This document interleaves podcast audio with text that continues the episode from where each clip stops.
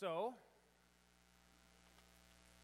I was preparing this sermon and I realized that it was also July 4th.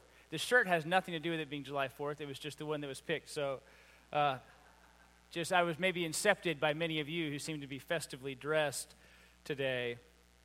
But, so I was thinking about this, like, oh my gosh, it's July 4th, and we're talking about the death of the firstborn of Egypt, which isn't the most exciting July 4th sermon that you might hear, but the freedom of the nation, that's exciting.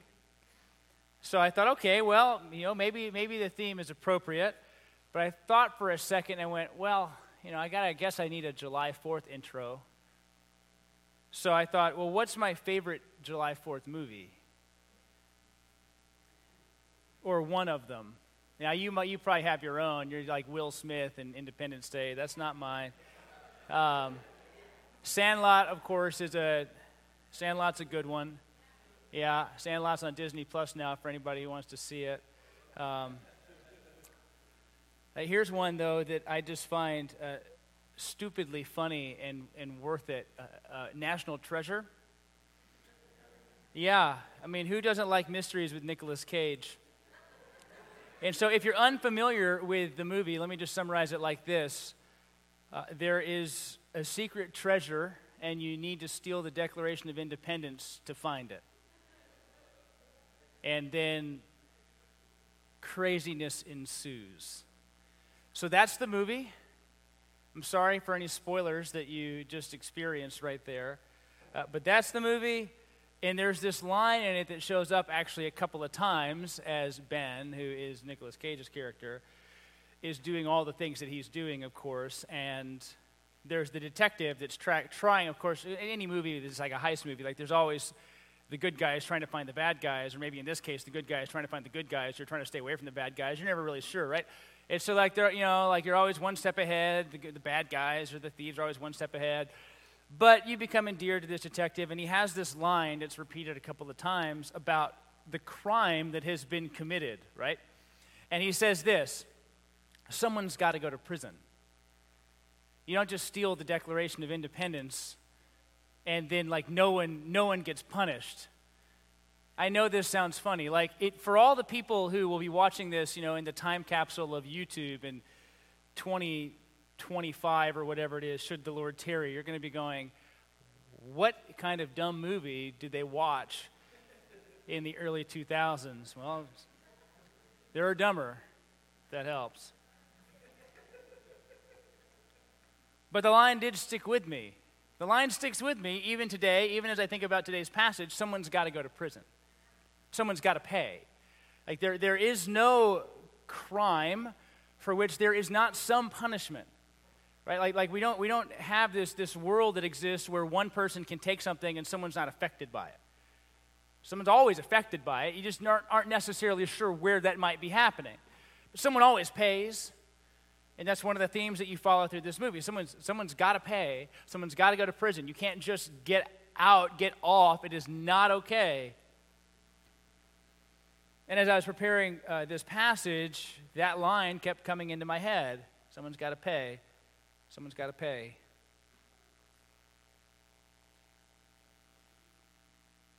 In all of us, even among the kids in the room, there is this desire for things to be made right. There's this desire for me to, you got to fix it. I was a part of a kickball game. I was, I was, no, a dodgeball game on Friday, an intense dodgeball game. And one of the kids, because I kind of make the rules as we go, one of the kids was like, I don't like that you're making all these rules. I don't think it's fair that you're making the rules, right? There's this just sense of justice that this child is feeling about the rules and, and who these rules appropriately or inappropriately uh, prefer, which is, of course, the birthday boy. Right? The birthday, well, he looks safe to me. I don't know. I don't think you hit him. I think you're out and he's safe. So I get it. I get it. But we all cry out for some type of like, that's not fair. I can't believe they did this. How did you let that happen? All of that happens in all of us. This cry for things to be made right. Who's going to pay? How will it be fixed? We always want to know. Somebody's got to go to prison. Now, as we think about today's passage, which is a bit of a longer passage for us, Exodus 12, 29 through 13, 16, it's got a lot of ground to cover. But what you will see throughout the passage is payment. Is payment. Someone's got to pay. Someone's got to pay. Someone's got to pay. And you will find that as we get into the actual event of the 10th plague that people are paying. And that now there's going to be a kind of, of way to remember what happened that God institutes. You heard that last week, and it's going to be brought back this week. And then you, you go out into salvation history and you find that this is, is prefiguring something that the Lord is doing for us. And so we're hitting a few weeks of our Exodus series where we're finding the events that are going on kind of reverberates into how future believers are interacting with what happened even here. So the crossing of the Red Sea, which we're about to get to, like that's going to be something that they look back to, and the grumbling that comes in a few weeks, and the tenth plague, and the Exodus, the leaving of the land. All of these over the next few weeks are going to have specific tie ins to things that even biblical authors are going to talk about later. That doesn't happen in every passage of Scripture, but we're hitting a, a weighty and significant portion of the book of Exodus where you can draw lines where, be it the Apostle Paul, after his conversion, is recognizing something, or John the Baptist is recognizing something, or the author of the Hebrews is saying something, or the psalmist is tying back. All of these next few weeks, we're seeing connections from what's happening here and how the identity of the nation of Israel was reflecting and interacting with what happened as we read it. So we're going to see the entire passage, and then we're going to see the ways that redemption of the Hebrews was bought. Both what do the Egyptians pay what do the Hebrews, the Israelites, pay? And what do future generations pay? All as a part of what goes on right here. And when that's finished, we'll look at that one last price pay that you saw Lindsay refer to in the video. So, again, our passage is a bit longer. Exodus chapter 12, starting in verse 29, I'm going to read the thing in its entirety. At midnight, the Lord struck down all the firstborn in the land of Egypt, from the firstborn of Pharaoh, who sat on his throne, to the firstborn of the captive who was in the dungeon, to the firstborn of the livestock. Pharaoh rose up in the night, he and all his servants and all the Egyptians, and there was a great cry in Egypt, for there was not a house where someone was not dead. Then he summoned Moses and Aaron by night and said, Up! Go out from among my people, both you and the people of Israel, and go serve the Lord as you have said. Take your flocks and your herds as you have said, and be gone, and bless me also. The Egyptians were urgent with the people to send them out of the land in haste, for they said, We shall all be dead. So the people took their dough before it was leavened, their kneading bowls being bound up in their cloaks on their shoulders. The people of Israel had also done as Moses told them, for they had asked the Egyptians for silver and gold jewelry and for clothing, and the Lord had given the people favor in the sight of the Egyptians so that they let them have whatever they asked. Thus they plundered the Egyptians. And the people of Israel journeyed from Ramses to Sukkoth about 600,000 men on foot, besides women and children. A mixed multitude also went up with them, and very much livestock, both flocks and herds. And they baked unleavened cakes of the dough and they had, that they'd brought out of Egypt, for it was not leavened because they were thrust out of Egypt and could not wait, nor had they prepared any provisions for themselves. Now, that verse right there is going to show up in a few weeks when they are really frustrated that they have no provisions and they start to grumble. So we're seeing why they're going to be bugged here in a second because they're basically bringing gold jewelry and bowls, but you can't cook anything with that. Verse 40 The time that the people of Israel lived in Egypt was 430 years. At the end of 430 years, on the very day, all the hosts of the Lord went out from the land of Egypt. It was a night of watching by the Lord to bring them out of the land of Egypt. So this same night is a night of watching kept to the Lord by all the people of Israel throughout their generations. Verse 43. And the Lord said to Moses and Aaron, This is the statute of the Passover. No foreigner shall eat it, but every slave that is bought for money may eat it after you have circumcised him. No foreigner or hired worker may eat of it. It shall be eaten in one house. You shall not take any of the flesh outside of the house, and you shall not break any of its bones. All the congregation of Israel shall keep it. If a stranger shall sojourn with you and would keep the Passover, let his males be circumcised. Then he may come near and keep it. He shall be as a native of the land, but no uncircumcised person shall eat of it. There, you, there shall be one law for the native and for the stranger who sojourns among you. All the people of Israel did just as the Lord commanded Moses and Aaron. And on that very day, the Lord brought the people of Israel out of the land of Egypt by their hosts. Chapter 13. The Lord said to Moses, Consecrate to me all the firstborn, whatever is the first to open the womb among the people of Israel, both man and a beast, all of it is mine. Then Moses said to the people, Remember this day in which you came out from Egypt, out of the house of slavery, for by a strong hand the Lord brought you out from this place. No leavened bread shall be eaten. Today, in the month of Abib, you are going out. They're beginning their new year now. That's the whole year revolves around when they were freed. And when the Lord brings you into the land of the Canaanites, the Hittites, the Amorites, the Hivites, the Jebusites, which he swore to your fathers to give you, a land flowing with milk and honey, you shall keep this service in this month. Seven days you shall eat unleavened bread, and on the seventh day there shall be a feast to the Lord. Unleavened bread shall be eaten for seven days. No leavened bread shall be seen with you, and no leaven shall be seen with you in all your territory. You shall tell your son on that day, It is because of what the Lord did for me when I came out of Egypt. And it shall be to you as a sign on your hand and as a memorial between your eyes, that the law of the Lord may be in your mouth. For with a strong hand the Lord has brought you out of Egypt. You shall therefore keep this statute as its appointed time from year to year. When the Lord brings you into the land of the Canaanites, as he swore to you and your fathers, and shall give it to you, you shall set apart to the Lord all the first opens, all that first opens the womb. All the firstborn of your animals that are male shall be the Lord's. Every firstborn of a donkey you shall redeem with a lamb, or if you do not redeem it, you shall break its neck. Donkey slaughtering. Every firstborn of man among your sons you shall redeem. And when in time, uh, and when in time to come your son asks you, what does this mean? You shall say to him, By a strong hand the Lord brought us out of Egypt from the house of slavery.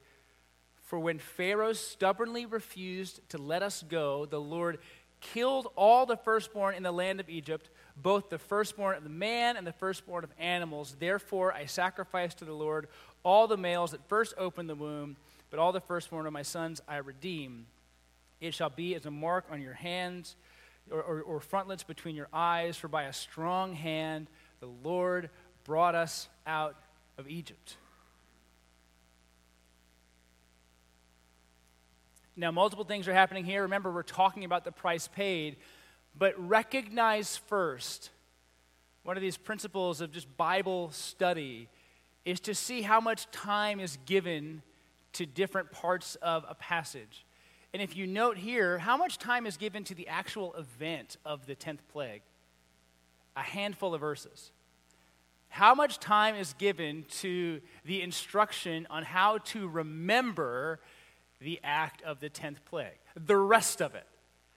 Both in the Passover, the Feast of Unleavened Bread, the consecration of the firstborn, and this is important for us just from the beginning is that we need to recognize that we sometimes get caught up in a moment, but God's concern is what that moment does for the future. And so he's looking at look at how this teaches and when people ask you instruct about how we're remembering what God did here. And so though we get a few verses on the event itself, the rest of it is on how to remember the event itself. Now, now, just where are we in time? Many would estimate that what's going on here is around 1446 BC. And so we're, we're, we're around there, 1446. And so we've had, to this point, a couple of pharaohs. Remember, there was the pharaoh when Moses was born who tried to kill him.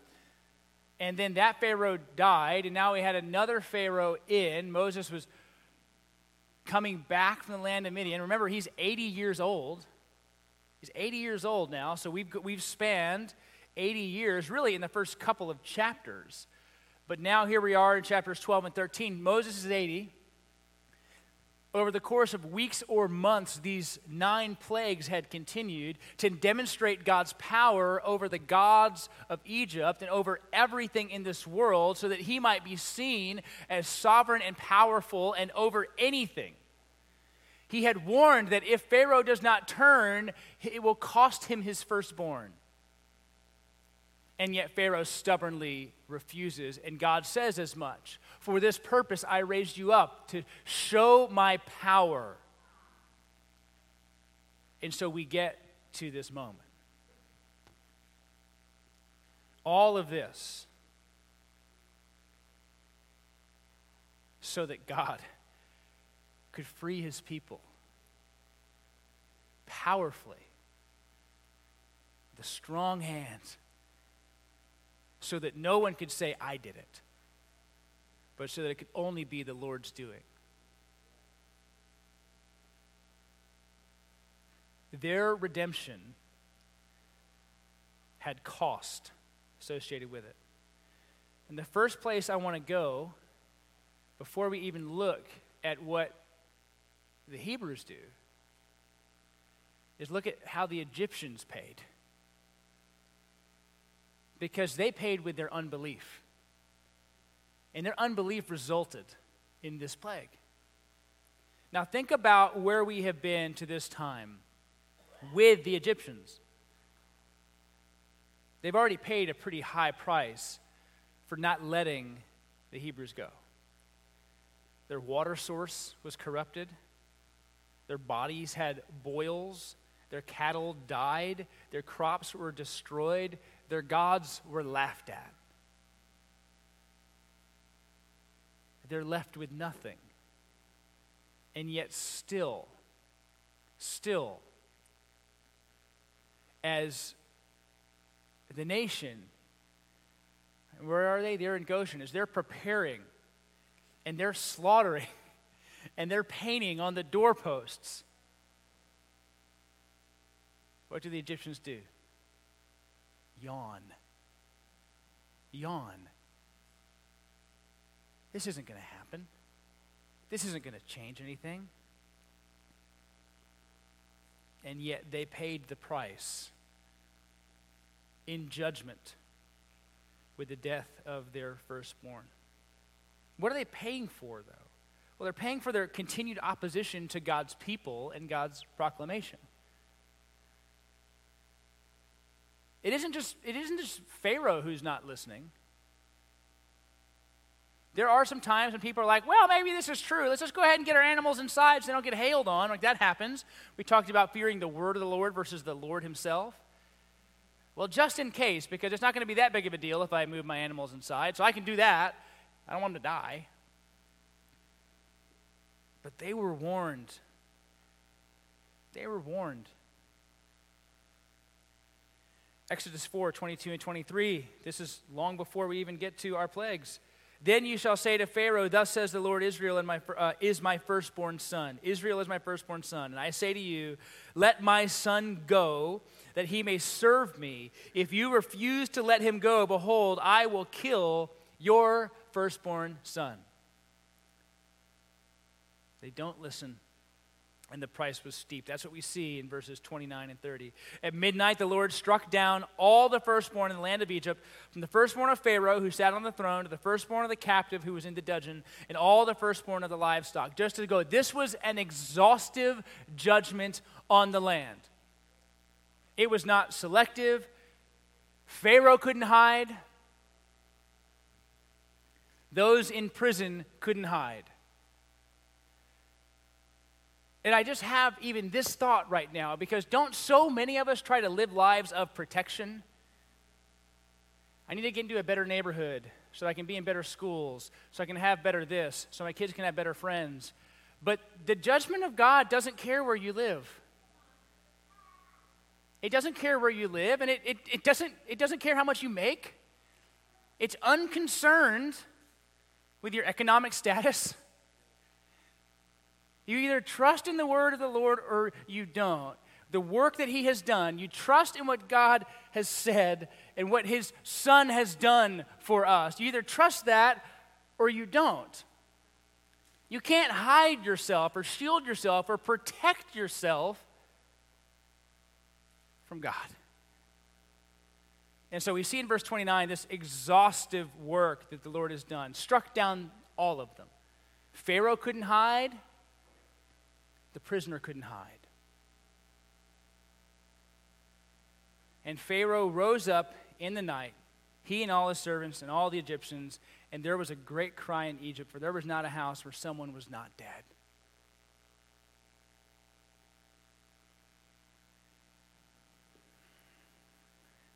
But let's think about this prior to Exodus, and even prior to Genesis 12, where Abraham is called. The price of unbelief has been your life. That's never not been the case. Genesis 2 15, 16, 17. The Lord God took man, put him in the Garden of Eden to work it and keep it. And the Lord God commanded the man, saying, You may surely eat of every tree in the garden, but of the tree of the knowledge of good and evil you shall not eat, for in the day that you eat of it, you shall surely die. Disbelief results in death.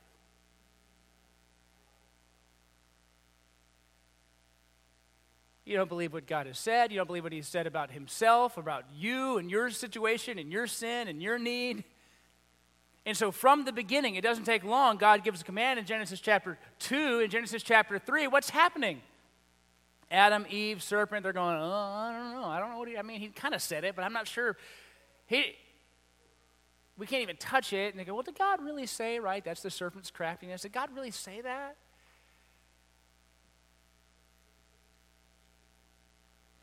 So we have the theme in Scripture that is this if you rebel, you die. If you rebel, you die. The only issue is really when that death comes. That's why in a couple of weeks, when we read about the hardening of their hearts at Meribah or at Marah, when they don't believe what God has done, and we hear this phrase cried out, the psalmist says it Today, if you hear his voice, do not harden your heart. Don't turn from him. Don't reject him. Because life is here for you so long as you can hear this. If your heart is beating, you can turn. You can trust. You can say, I've lived for myself, but I have to live for the Lord. So, the consequence that the Egyptians paid was the consequence ultimately that everybody pays for their disbelief their life. You pay with your life for not surrendering to God.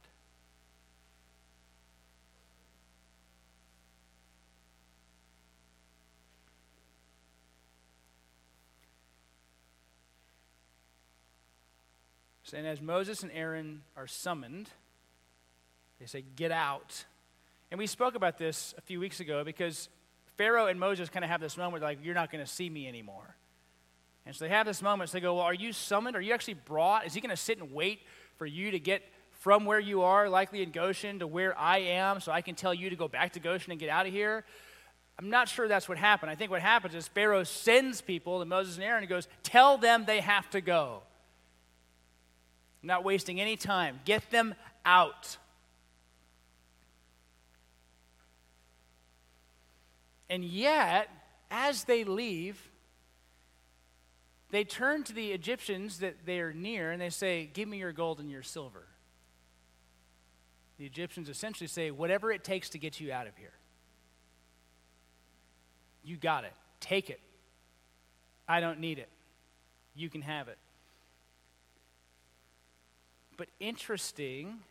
Now, think about this. They're leaving in haste, they're leaving quickly. They can't get out fast enough.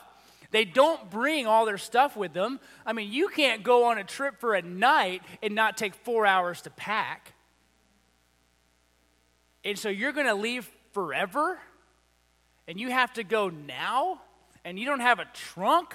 And you have to bring all your animals? So I got a bowl on my shoulder, I got a kid on my back, and I have like, you know, forks and spoons. I don't know what else you have. You know, I'm, I'm, we're going, we're out. No time to prepare. And yet we see this passage in Exodus 12 36, which says they plundered the Egyptians because they brought these possessions with them. However, I want you to go back with me to Genesis chapter 15. Listen to this. Genesis chapter 15, the Lord is speaking to Abraham. This is in like 2100 BC, so we've got some time here, okay? We're centuries before what's happening here. This is what the Lord says to Abraham in Genesis chapter 15 Know for certain that your offspring will be sojourners in a land that is not theirs, and will be servants there, and they will be afflicted for 400 years. But I will bring judgment on the nation that they serve, and afterward they shall come out with what? Great possessions. Huh. Huh. So even leaving quickly, they leave in the way God spoke to Abraham. They will be sojourners, but I will bring them out, and they will come out with great possessions. The price they paid, the Egyptians paid, was steep. Imagine now with the nation gone? Do they have crops? Think about the hail damage. No crops, cattle decimated, children gone. They're left to pick up the pieces. Imagine the morning after the Passover. And you're just going, what do we do with all these bodies? what do we do with all this death? I haven't even recovered from the last disaster. I haven't even I haven't even recovered from that. And now I have to plan a funeral for my son, my nephew, my grandson. Now I have to plan these. I mean, let's not forget. So I think sometimes we read these as if they really are just stories made up. They're not. Like, there's an aftermath here. There's an aftermath here that they have to live with.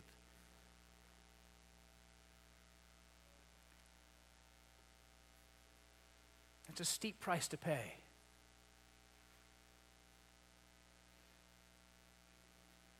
And what did Israel do? The Hebrews. What do they do in this moment where the, the Passover is going to happen? Theirs is different. They don't pay with their firstborn because they're passed over. But their payment, and this is how salvation works, their payment is their faith in what God has said. Now, that was followed by action.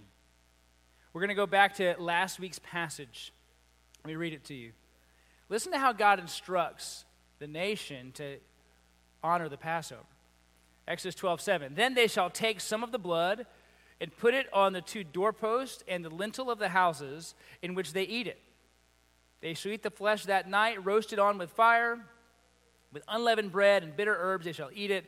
Do not eat any of it raw or boiled in water, but roasted, its head with its legs and its inner parts and you shall let none of it remain until the morning. Anything that remains until the morning you shall burn. In this manner you shall eat it, with your belt fastened, your sandals on your feet, your staff in your hand. You shall eat it in haste. It's the Lord's Passover.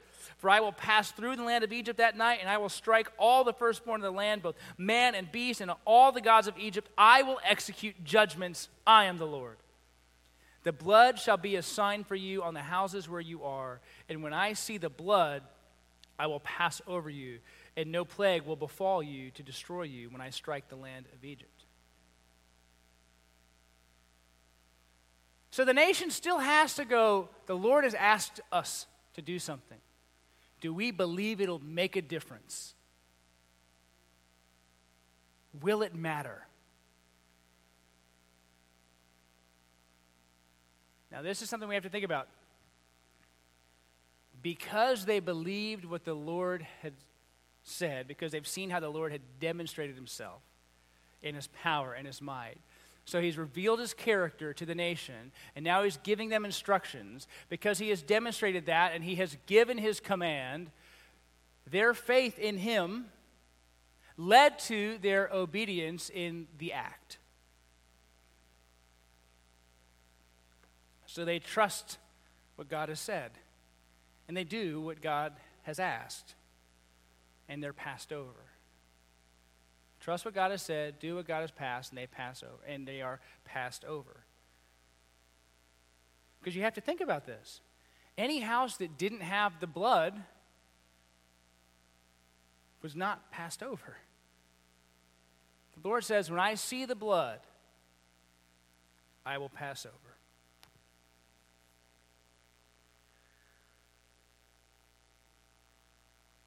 How could the blood on the doorposts be enough?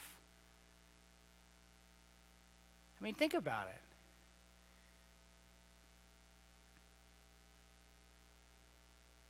You kill a lamb, put its blood in three spots on your door, and you're good? Just stay in the house, you'll be fine? What if you have a back door? What about a window? Can you get in the window? Like, those are the things I'm starting to think.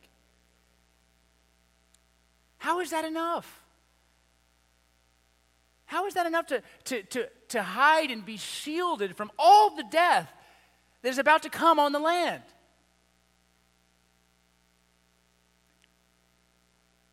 It's enough because the Lord said it was enough. In the same way, our faith in Christ is enough to save us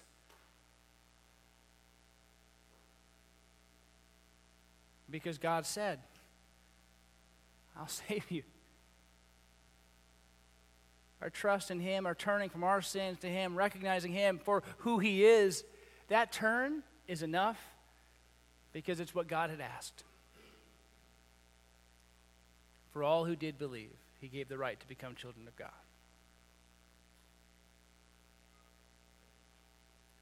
So interesting today, all who see the blood are still passed over. All who recognize the blood, the Lord sees his son, still passed over.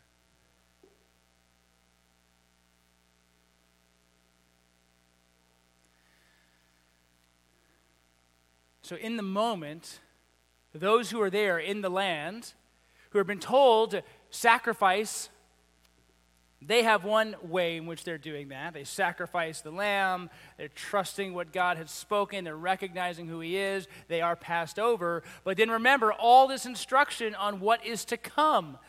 Because the future generations are also, in a sense, recognizing the price that was paid. They are supposed to annually celebrate the Passover annually celebrate the Feast of Unleavened Bread, which often merges together the one combined feast. But you're to recognize the Passover and you are to have the Feast of Unleavened Bread, but not only that, you are to consecrate the firstborn. So God gives instructions not just on the Passover itself, but how you will then remember it. How you will remember what God has done, how you remember God's priority of the firstborn, how you remember the sacrifice that was made and the deliverance that was brought. We see this in a, in a few places. And the reason that we see, like in 12, 30, 43, 49, this is who can participate. Even the sojourner in the land who wants to participate has to be circumcised. Right? You have to you can participate, but you have to become a part of this family. The males are circumcised. But listen to the discussion about why they do it. You shall tell your son on that day, It is because of what the Lord did for me when I came out of Egypt. And that shall be to you as a sign on your hand and as a memorial between your eyes, that the law of the Lord may be in your mouth. For with a strong hand the Lord has brought you out of Egypt. You shall therefore keep this statute at its appointed time from year to year. So this is no one and done moment. This is a moment that is constantly remembered by the Israelites in perpetuity for them. Remember it, remember it. Remember how God saved. Remember that He brought you out. Remember the power with which He did it. And the language is really holistic. It's not, well, back in the day, there was a bad nation and there was, there was us, your grandpa, great grandpa. It's just a statement of, you know, this is how the Lord saved us remembering that even though the person in the future who might not have actually lived in the Passover moment is still tying their deliverance to that moment, and even how they speak of it, God saved us. God saved our people. God delivered us.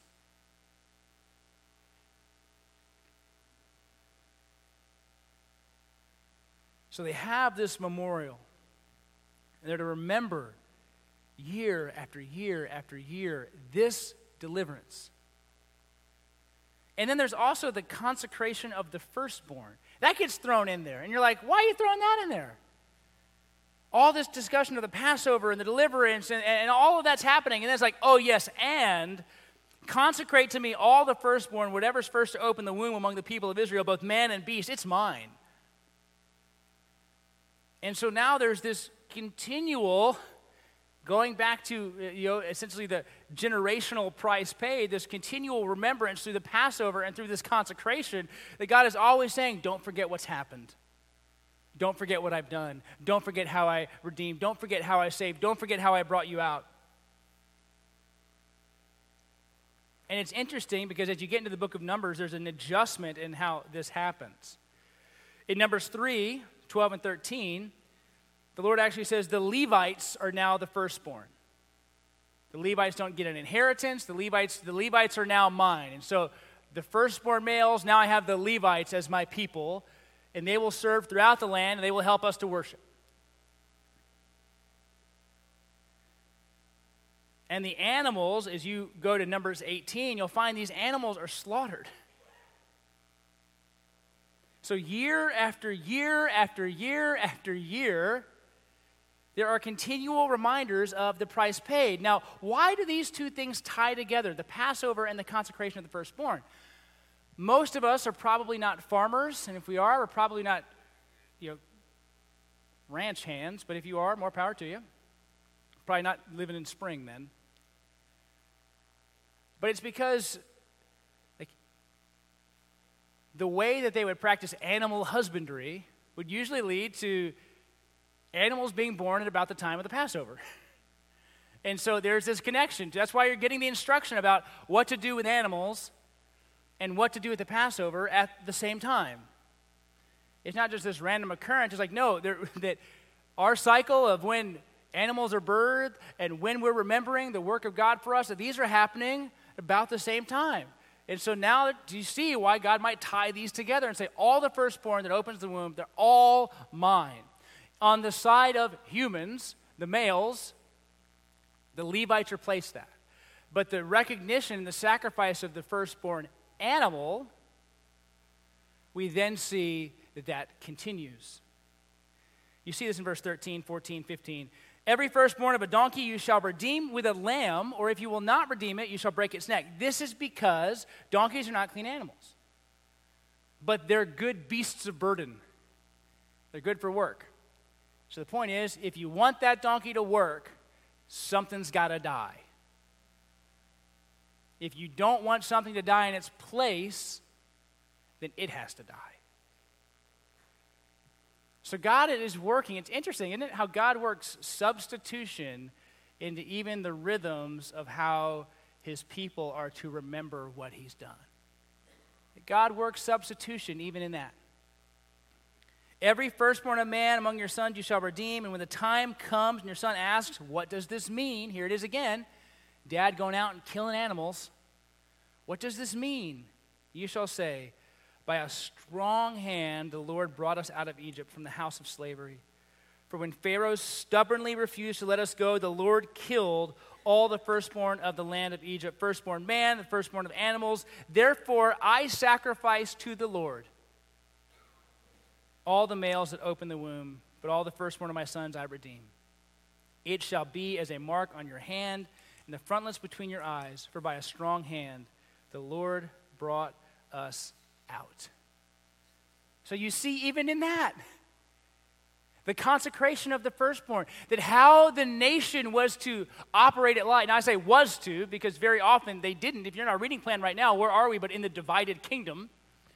We're reading every day about good kings and bad kings and wars and, and, disbelief and disobedience and God's judgment and God's punishment and God's blessing. We're reading all that right now.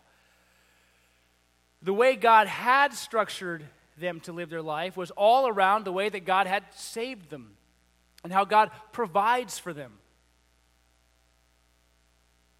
Their calendar reset at the Passover.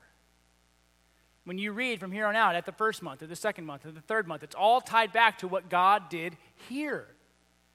So even their calendar tied around the work of God for them.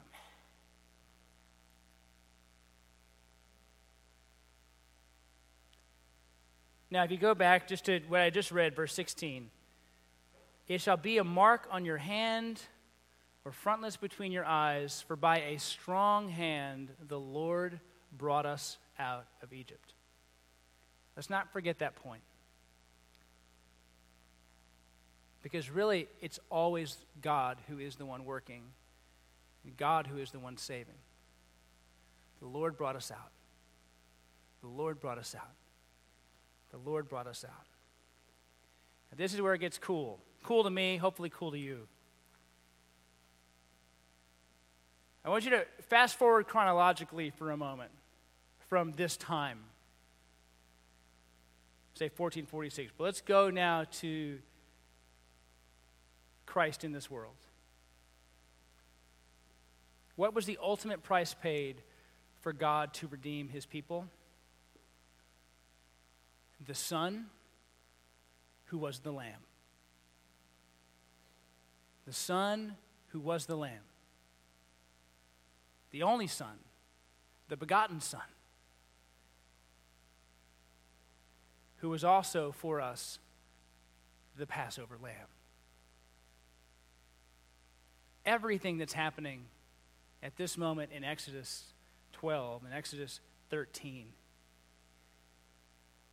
we have the ability to look back and see what God has done and say, even then you were getting ready for that. Even then, you were getting ready for Jesus to come into this world, and you could have a statement like this John 3 16. For God so loved the world that he gave his only Son.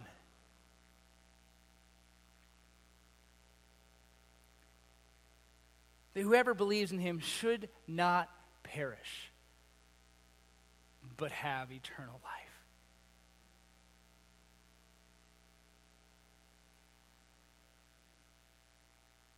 That the death of the Son brought life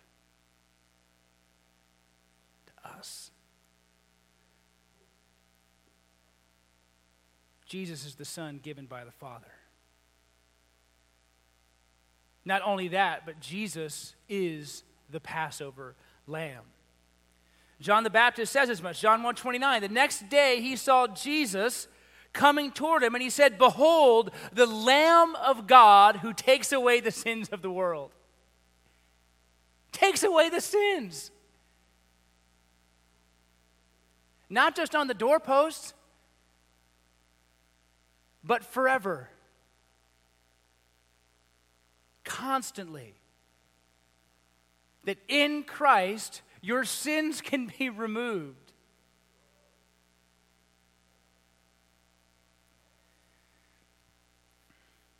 The Gospel of Mark in Mark chapter 14 shows us that the sacrifice Christ paid for our sins happened when? During the Passover. It's like, just in case you're super dense like I am, let's give you every single connection we possibly can. Jesus is called the Lamb of God, both by, the, by John the Baptist, by the Apostle Paul in 1 Corinthians 5 7. Cleanse out the old leaven that you may be a new lump as you really are unleavened, for Christ, our Passover lamb, has been sacrificed. Like we go, well, maybe John was just calling him the Lamb of God, but it wasn't the Passover lamb. I'm like, okay, fine. You can say that he was. How about what Paul said? I mean, he calls him our Passover lamb. Well, maybe it was a different Passover lamb. Nope. Wasn't. And so, Christ, the Passover lamb, who was sacrificed for our sins at Passover, who then, when he is doing the remembrance of God saving his people out of the Exodus with his Passover meal with his disciples, takes the elements and redefines them. And he says, This bread is my body, and this cup is my blood. My body was broken for you, and my blood was shed for you. And so we can read something like this, Exodus 12 and 13, and go, that was crazy. You know what's crazier? Is that that was all prefiguring something that God was working out centuries later. That those who followed him said, Look, he's the Lamb of God. He's the Passover lamb. When Jesus says, This is my body, this is my blood, broken for you, shed for you. So remember, not the Exodus, remember me. When you take it, remember me.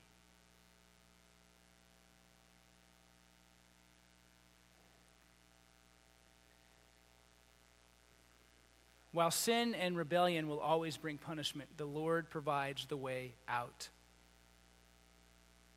The Son, who is the Lamb.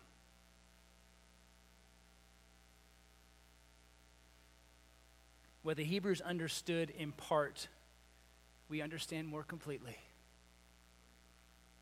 That Christ, the Son, our Passover lamb, died for us and rose again, that we might be truly and totally forgiven. In a world where we understand, inherently, we understand someone has to pay, someone's got to go to prison, someone's got to make this right.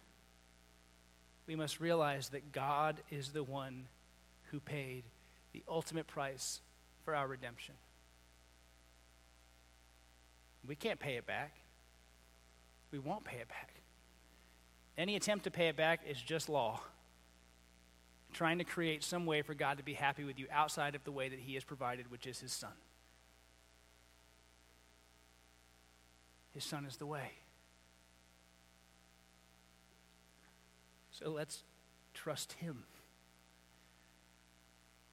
Let's trust Him for our salvation for our freedom. And let's praise Him for the life that we have if you have believed in the Lord Jesus. And let's be glad and sing joyfully the salvation that we share.